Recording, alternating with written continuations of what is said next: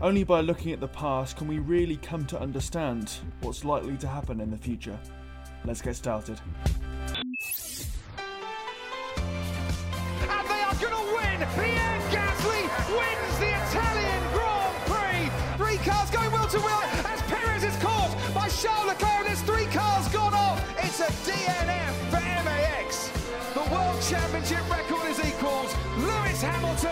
Hamilton, seven-time champion of the world!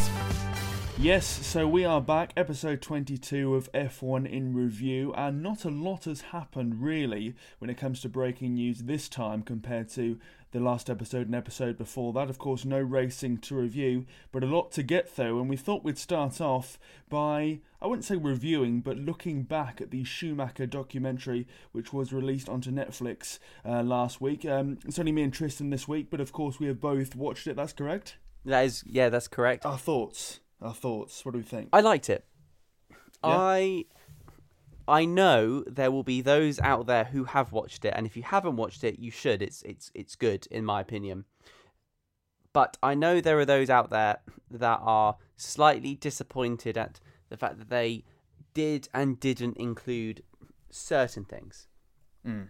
And it, I think what it is is there's a lot of build up around him getting into into Formula One and Schumacher's rise and his his, his talent, and then they get to the point where he goes to Ferrari and you know they show him getting his first championship, and then they're like, and then 2004 happens, and Yeah. I was like, oh, oh okay, we're we're we're just skipping over the. Uh, the other six, then, are we? The other six Yeah, um, yeah. championships. If you didn't know, Michael Schumacher has seven. If you don't know that, then there you go. Um, 94, 95, 2000, 2001, 2002, 2003, and 2004. But I suppose they skipped that for a reason, Tom. I think they, they didn't want to get bogged down with the bit that everybody knows and everybody can just go back and and look at in, in the Ferrari times and actually wanted to focus on the rise of, of what would become a, a sort of legend in, in motorsport. It's very different in that regard than I think to something like the Senna documentary, which really does go through the, the world championships until his, his, his death. Um, and of course, the last half an hour is is more dedicated to where Schumacher is, I think now, and from the perspective of his family. And when Mick was discussing the fact that he would love to tell his dad about what he's doing at the moment, and the fact that he'd have a real, be able to have a real conversation, I I did feel a little bit teary actually, and um, Yeah. I it's hard not to. I know Liv Liv would have cried at that.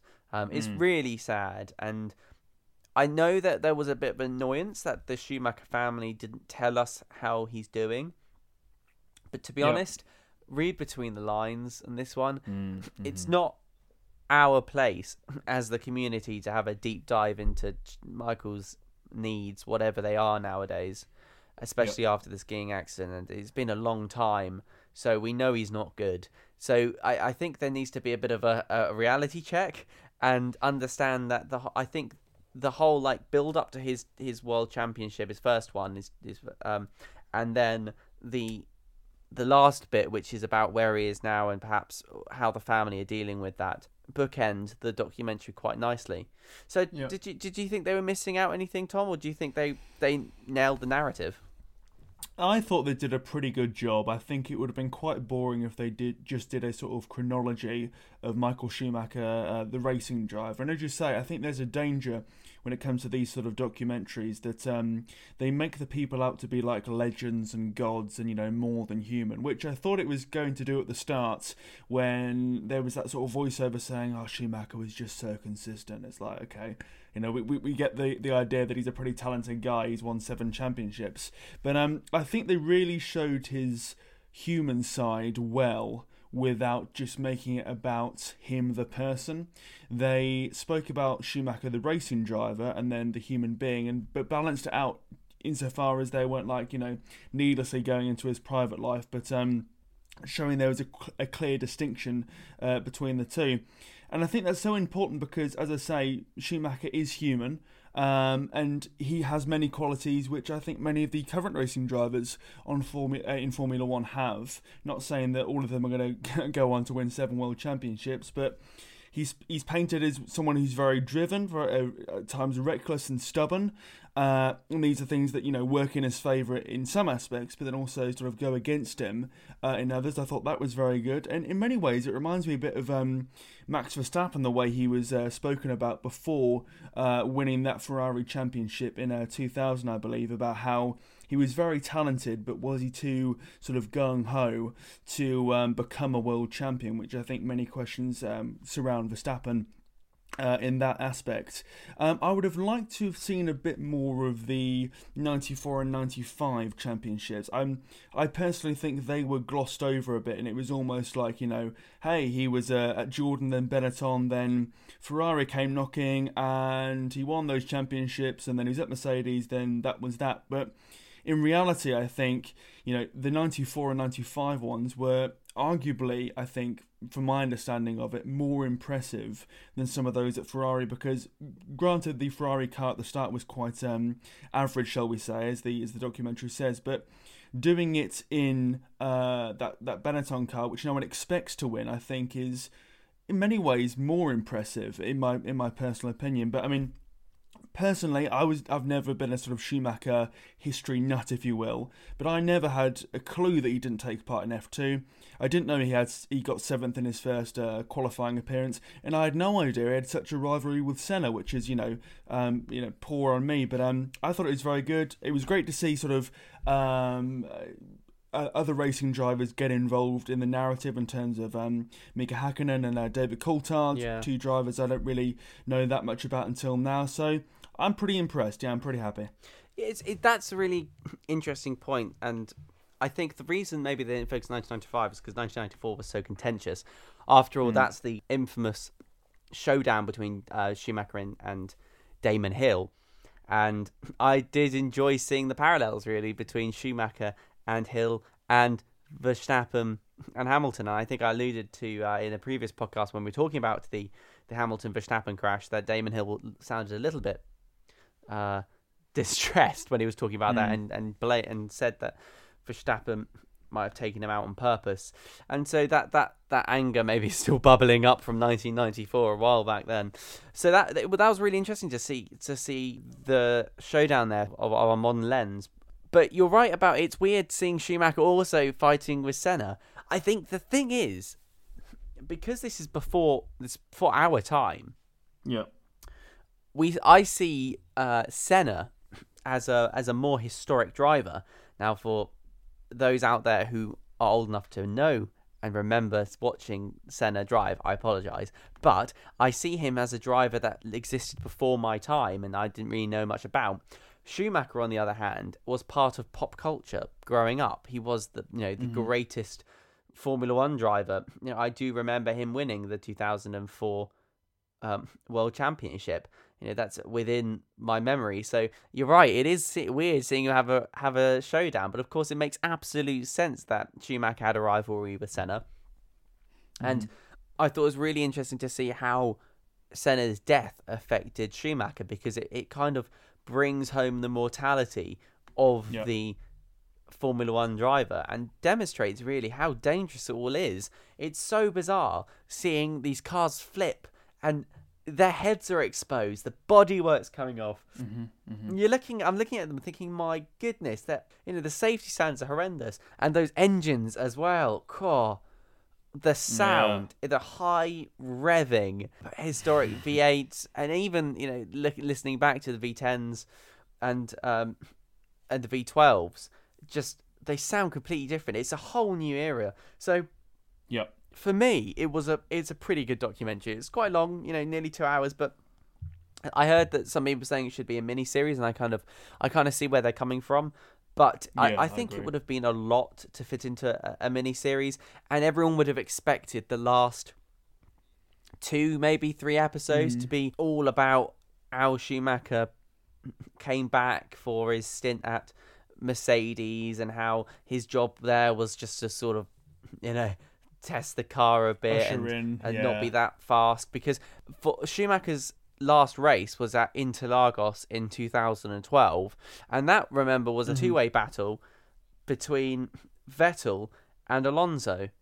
And so uh, Mercedes at that point weren't dominant, and Schumacher really wasn't doing a whole lot. It was a great race, actually. Um, but Yeah, yeah. I, I think there wouldn't have been that much content in that, and there would have been an expectation for them to do a deep dive into Schumacher's personal life, which I don't think we we you know I would have I would have liked that much because you know it's it's as No, much as we are nosy and we like to find out all the gossip. There is a there is a line in the sand, and I think yeah. the way that the the family were talking about Schumacher, I think him in his his you know how we knew him before his horrible accident, I I think he's probably gone.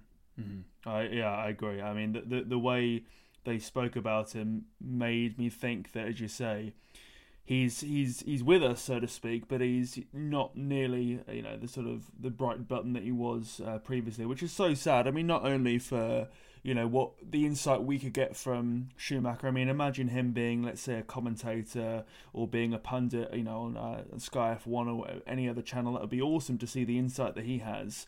You only have to go and watch other series or other sports to go and understand how useful a mind like that can be in terms of understanding the sport. And I think that would be really useful for us. But then, you know, it's not all about us. Imagine, you know, what Mick Schumacher could learn, what he could use from his father, so to speak, the knowledge uh, to improve his racecraft. You know, not make the mistakes that his dad did, or you know, his dad helping him in terms of you know making sure he doesn't make those mistakes in the future. I mean, that's just an awesome amount of knowledge to have at your fingertips, and you know.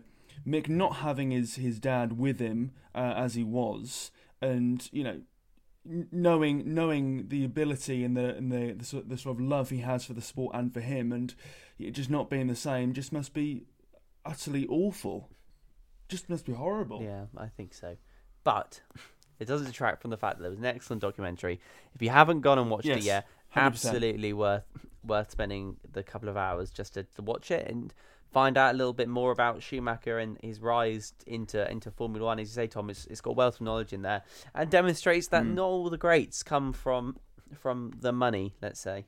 Absolutely, yes. By all means, as I say, I learned so much from that documentary, and um, well, if I can learn something, then I think everybody can. Um, so yes, going now into the sort of modern day or future uh, of Formula One into 2022. While most of the seats have been confirmed for next season, there is one uh, seat left, the Alfa Romeo seats. Uh, at the moment, it's unclear who's going to be having that, whether it will be Giovinazzi or somebody else.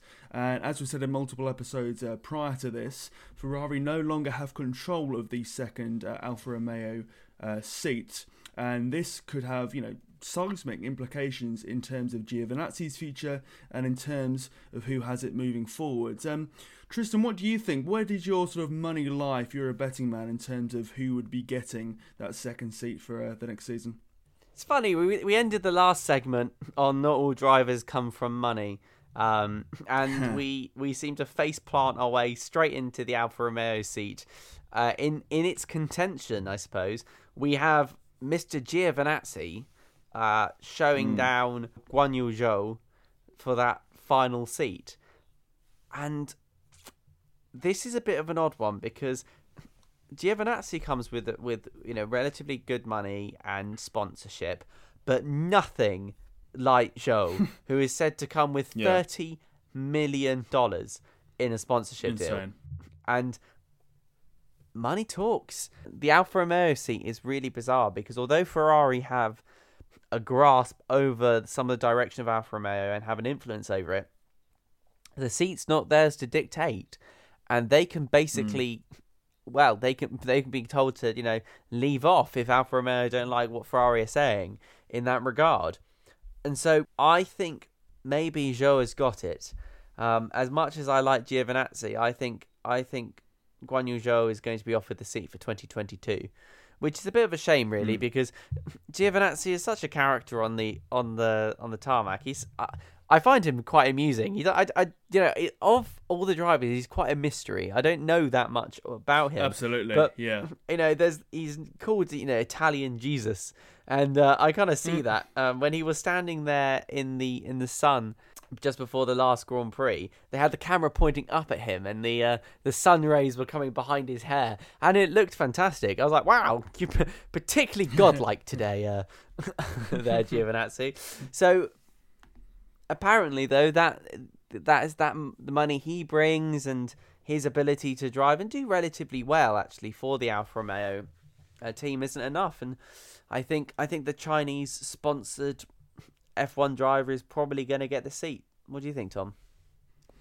Yeah, I think you're right to be fair, and I think it's it's totally fair that they should choose somebody else aside from Giovinazzi. I think it was no secret really that the only reason that Giovinazzi was in the Alfa Romeo car was because he was a Ferrari Academy driver, still is, and you know he's he's fine. He he is a fine driver in terms of the sort of midfield, but I remember watching uh, Drive to Survive and being told how quick and fast and you know excellent he is. He's just prone to mistakes, and either I have been watching close enough or that's a huge exaggeration because I've never really seen this quality that people say about Giovinazzi. I've never really understood why he was in the uh, Ferrari Academy, aside from the fact that he is Italian. I mean, if that's the only reason, then dearie me. But um, yeah, he's you know 27 years old. That's not old in a F1 driver term, but you know it's it's no spring chicken, is it? And he's only scored points once, and you know, granted the Alfa Romeo car has not been the best this season. It's behind Williams, of course, currently in ninth place, and uh, Kimi Raikkonen hasn't made it work. So, sure, it's not a rocket ship, but um, yeah, he's he's done well in some qualifying results recently, particularly, but um, he's failed to sort of convert that into points, and uh, for that reason, I think it's right for them to twist. I suppose the question next is who do they twist with, and um, it seems that Nick de Vries, regardless of his uh, Formula E victory in terms of the championship, that's not enough to secure yourself a Formula One seat, particularly when you've got a driver in F2 who's currently second place in the championship and has a cool 30 million to plough into your car. Um, but yes, I think, you know, uh, Guanyu Zhou has shown his quality insofar that he's second and also uh, part of the Alpine uh, Academy, along with uh, Christian Lundgaard, I believe, who's also um, in F2. So it's quite clear that he has the talent. I believe he did quite well last season as well in F2, although I'm sure our resident expert, uh, Liv, can go and confirm this in ne- the uh, next episode. But yes, you know, when when I look at this and I see how much money's behind him, my instant reaction is, oh dear, it's another Mazepin, it's another Stroll, it's somebody who's just getting into Formula One because they have more money than, let's say, talents. But looking at about how he's been doing, he may be a Perez, someone who has money to bring in for sure, lots of it, but also a good amount of talent. And I think you know him being one of the only uh, drivers from Asia at the moment, and definitely the, the only one from uh, China of recent years as well, um, will bring a lot more. And I think you know, as you're saying, all the rumours say that it is his seat as soon as he gets the uh, the super license. Yeah, and that's really the thing holding him back at the moment is definitely the super license. What do you think in terms of of potential revenue for Formula One? They we know that they want to break into the Asian market, and China is mm. well, it's not exactly a small player in the uh, in the in the East. Mm. So, do you think this is perhaps also just a play ploy to get a bit more cash just for the benefit of Formula One? I honestly think it's a bit of a weird one when it comes to uh, China's interest in Formula One, or specifically the sort of Asian continent as a whole, if I'm going to lump it into sort of one group. Because, yes, there's been the Chinese Grand Prix, and yes, there's been, uh, or still is, should I say, the Japanese Grand Prix, uh, especially when there's a, sort of a, not a COVID pandemic going on. Those two will return in their full glory. And they've been there for a while. They're very good circuits, they're always well attended. But it doesn't seem that in those two countries, as well as in India, it's really taken off. Uh, as a sport. You know, famously, Force India was designed to get uh, the people of India involved in Formula One in terms of interest. Mm. Um, so was the Grand Prix, and that sort of didn't really take off there. And it's not really taking off, from my understanding, in sort of Asia more generally and in China. But hey, it's one of those where you know China is such a vast country. It's got so much money that plows into different sports, let alone Formula One. We're seeing it in terms of uh, British football as well. So it seems that you'd be foolish not to try and sort of tap that market a bit more. And as I say, you know, Guanyu Zhou seems to be somebody who's talented as well. He's earned it on merit very much in terms of uh, his Formula Two career, at least. So um, I think it's probably a bit of both. Like it's one of those where if he didn't have the money, he probably wouldn't be getting the seats. But then again, if he had no talent, he probably wouldn't be getting, you know, the seats either, one would think, because I don't think Alfa Romeo are in such a situation where they're needing um, cash, cash like um, Hassar, for example. so probably a blend of the two. I know, but it's all a bit interesting, really, watching the amount of, of pay to drivers uh, into the sport. And Mm. maybe it's just because we're all paying more more attention to the where the the backstories of these drivers are because we love a I suppose a rags to riches story. We like the fact that Schumacher, for example, came from relatively humble beginnings. Lewis Hamilton as well came from Yeah. from really nowhere. Definitely didn't come with money, and it's such a polar. Yeah, it's a poles apart from someone like Lance Stroll, who, let's face it, has never ever experienced living in a in in any poverty um, whatsoever. And unfortunately, that's just the well, that is just the way of motor motor racing. You have to have money to make money, and you have to have even more hmm. money to be able to just spend it on driving around a track for for an hour and a half every two weeks and develop a car that's relatively competitive. So it is. I think for for me, I I, I want a, another kind of you know no nothingness driver who he doesn't have a lot of money to get into the sport and demonstrate how anyone from anywhere can have supreme talent and so it, it, it makes me a little bit sad to to think that Mm. yet another sponsored you know highly sponsored driver is, is getting into the sport and 30 million is a huge amount of money 30 million Massive, euros i mean yeah. lewis hamilton gets paid in the region of about 30 million euros so this person's you know this Mm. formula 2 driver who has had four wins and 18 podiums well is bringing in as as much money as lewis hamilton gets paid which is ridiculous when you compare well, It i is mean insane. so yeah, I think you know it would be nice if Alfa Romeo was was able to you know hand pick a, mm, a a- an exceptional Formula Two driver or or even a, you know another Italian and bring back that sort of Italian in an Italian car. And that's let's face it, that's why Giovinazzi kind of got it because everyone hopes yeah, that yeah. He would kind of be like Charles Leclerc and uh, would have that sort of European heritage and, and get into the sport. Um, but yeah, apparently not. Mhm. So we live we live in hope really, but unfortunately that is the nature of Formula One. You know, it, you have to understand that the people that get into the sport very very rarely come from from nothing.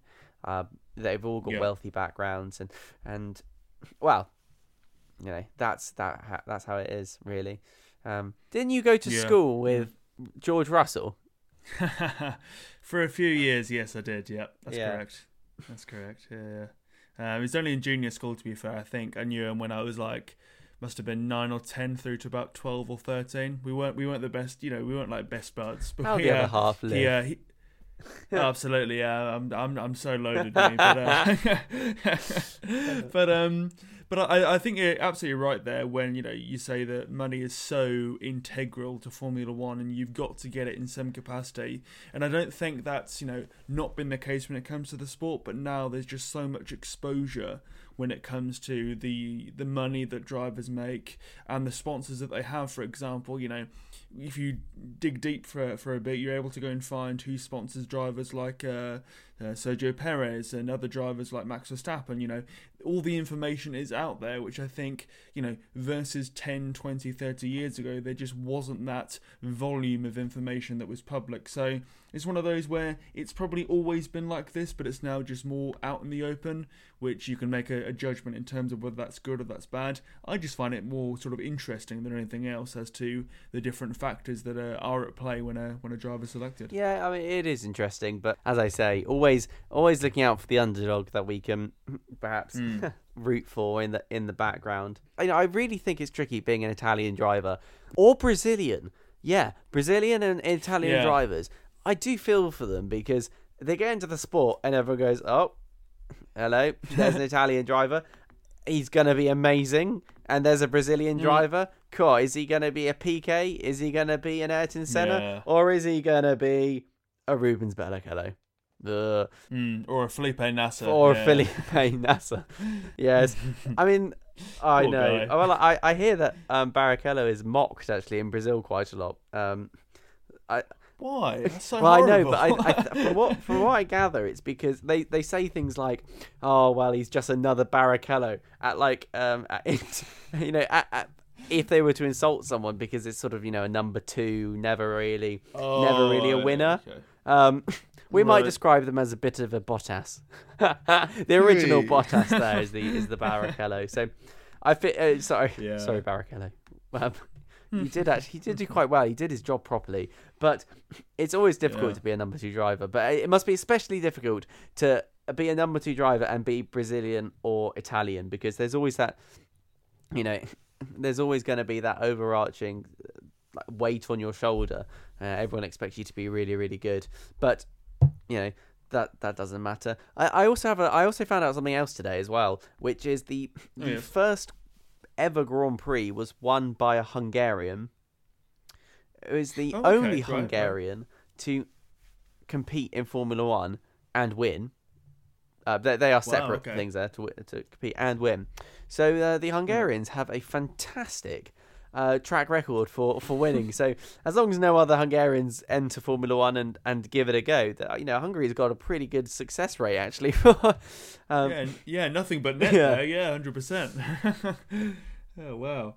Okay, so uh, moving on to next weekend, we are going to Sochi, Russia for the Russian Grand Prix 2021. And in 2020, they qualified Hamilton, Verstappen, Bottas, Perez, Ricciardo, and finished uh, Bottas, Verstappen, Hamilton, Perez, Ricciardo. So not a lot of moving around when it came to uh, the qualifying and race result there. And when I was doing a bit of research for this uh, said episode, I found out that not only was the Russian Grand Prix reintroduced in uh, 2014, but that only Mercedes drivers have won it since. wow. That's that is a bit, you know, looking at this weekend when you've got Max Verstappen with that three-place penalty after the crash at Monza, it kind of makes you think that it's highly likely, at least. I don't want to go and say definitely after looking at the uh, last few races, but it's highly likely that that's going to happen, and maybe, you know, Mr. Bottas could grab himself a small victory before he leaves. He's quite good there though, isn't Bottas? He is. He's Yeah. won there twice, I believe. Yeah, Yeah, he's yeah. he- he's he's quite good in Russia. I mean, Russia's not my uh, so the Sochi isn't my favorite track uh, in Russia. Um, we are going actually from Sochi, so they obviously the 2021 will be in Sochi, 2022 Russian Grand Prix will be in in Sochi, but then 2023 we're moving to St Petersburg. I didn't know that. Wow. yeah, okay. so they Right. are they have decided that they will be going to a, a new a new track. This will be I think it's called Igora Drive, um, which is uh, near St Petersburg. Mm-hmm. But Sochi, it's not brilliant if I'm totally honest. No. And it's it's kind of difficult to put my finger on why. It, it's just a bit nothing.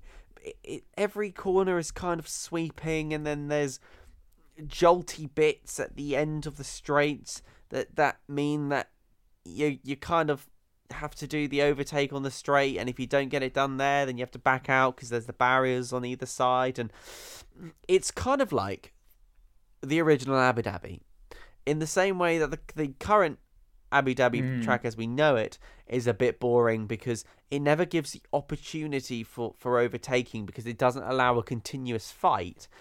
Sochi kind of does the same thing, and if you if you get a chance to take a look at the track profile, it has these long sweeping like straight bits from turn 10 all the way down to like turn 13 and then it's a right hand bend and then left hand bend and then then it does like a square and then it does this long sweeping bit again and anyway I, I needn't go on because Yeah, yeah. it, it just looks a bit weird and it kind of again personifies the tracks that look like they should do great racing but in reality never allow drives uh, drivers to get alongside and have proper battles and yes there are there are moments of, of interesting you know racing um, especially when we had um, the great mercedes ferrari chase a couple of years ago uh, you know there are always going to be these moments but to be honest it, it's not fantastic and i'm kind of looking forward to, to moving off to gora drive in 2023 Mm-hmm.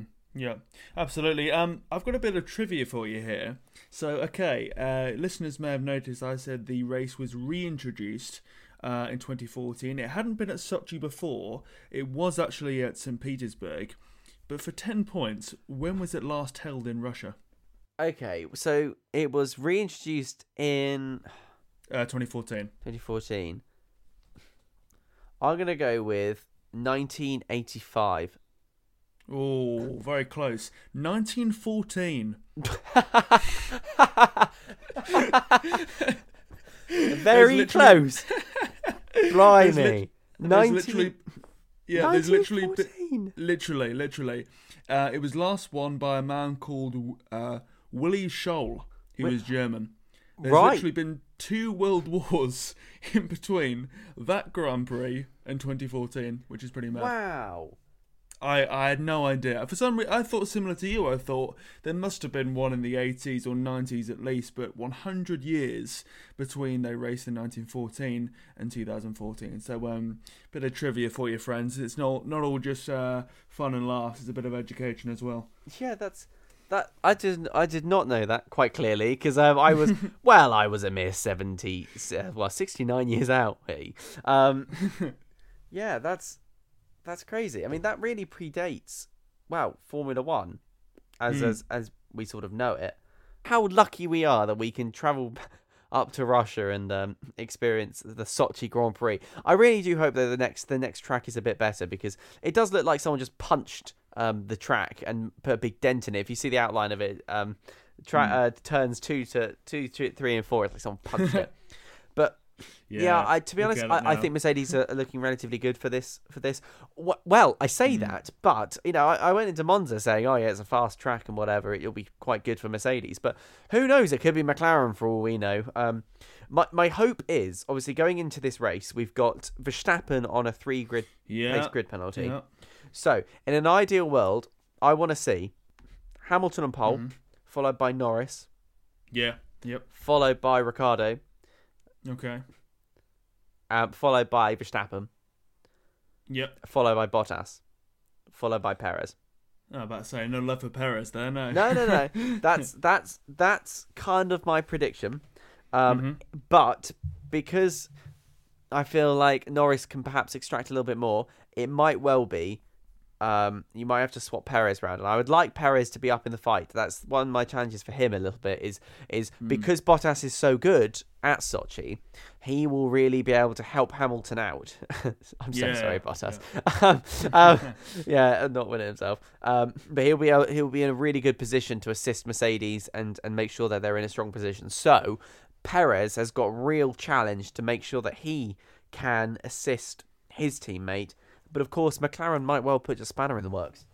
hmm Absolutely, yeah. I mean, with uh, as you say, Ricciardo, he um could well be up there. Not only after that uh, win at Monza, but also he got fifth in the the uh, Renault car last time he was here. So it shows that um it's a bit of a favourite for his as well as Perez. You know, finishing fourth in what would have been the Racing Point car as well shows that you know they're not bogey circuits uh, to to put it that way. But um unfortunately, yes, with that uh, three place grid penalty, I can only see it being a Mercedes win. But um hey, we've said that so many times, haven't we, in the past, and particularly this season, that's not happened for one reason or the other. I suppose the, the big question is, will there be a, will there be a red flag in this race? Because it seems that pretty much every race or every other race, there seems to be a red flag and a hell of a prang that results in a, the whole grid being shaken up. But um, yeah, I'm I'm looking forward to this Grand Prix, and so far I'm looking forward to see how Mercedes do because I feel that Mercedes are in quite a weird position at the moment where we don't know if they're actually uh, having a good season in of themselves, i.e., they're doing well, or more that um, other issues surrounding them, i.e., um, people crashing out, people getting each other's way, is you know clouding over what is a bit of a drop off when it comes to Mercedes. Sure, they've got a very good car, but I think this is the chance for Mercedes to really stamp down their authority and go, we're back, uh, we're here to win, and we want to, you know, not only win the Drivers' Championship for Hamilton, but also the Constructors. And I think looking, you know, the history of that, considering going even before 2014, two Mercedes won this Grand Prix in Russia. So literally, they have a 100% record, uh, Mercedes Benz, of winning Grand Prix in Russia. This is the perfect time for them to go and uh, show their quality, I think. Well, I'm going to be a bit more optimistic. I think Verstappen's going to be able to do something, and uh, I hope Hmm. it will have a bit of a fight, a proper track track fight, guys. Keep it clean. Uh, I want a nice, gravel. clean race, please. But Ooh. you know, proper type of clean race where it's it's just wheel to wheel, a little bit of tire tire knocking. But Mm-hmm. if we can if we can avoid you know car on car mounting, that would be great, guys. just just you know just this time We don't ask for much, you know. we don't, uh, and it's such a close it's such a close season. I I cannot call it. Absolutely. I mean, going into the season, I was feeling a bit, you know, pessimistic or deflated. I thought, you know, as I said in so many episodes prior, oh, it's just going to be like 2020 all over again. It's going to be a battle for third place, etc. Like, it's going to be a, a guaranteed Mercedes win in both categories, and um, that is absolutely not the case. So um, I hope, I hope in many different ways that my other predictions uh, end up being quite wrong, as they have been so far. For example, I think I said that Mick Schumacher could get a point, which um, we all know is uh, highly unlikely, but never say never. Never say never in this season. And so ends episode 22 of F1 in Review. Thank you very much for listening to me and Tristan ramble on about all the latest news and going ons in the world of Formula One. Racing is back, you'll be happy to hear, as we uh, just uh, talked about. We're in Sochi, Russia, and we're going to be watching that Grand Prix with uh, Max Verstappen having a three place grid penalty. So, regardless of whether he comes first or second in terms of qualifying, he'll be finishing much further down the track when it comes to at least the starting grid. So, until next time, we look forward to reviewing this race and hopefully it'll be just as good as Monza.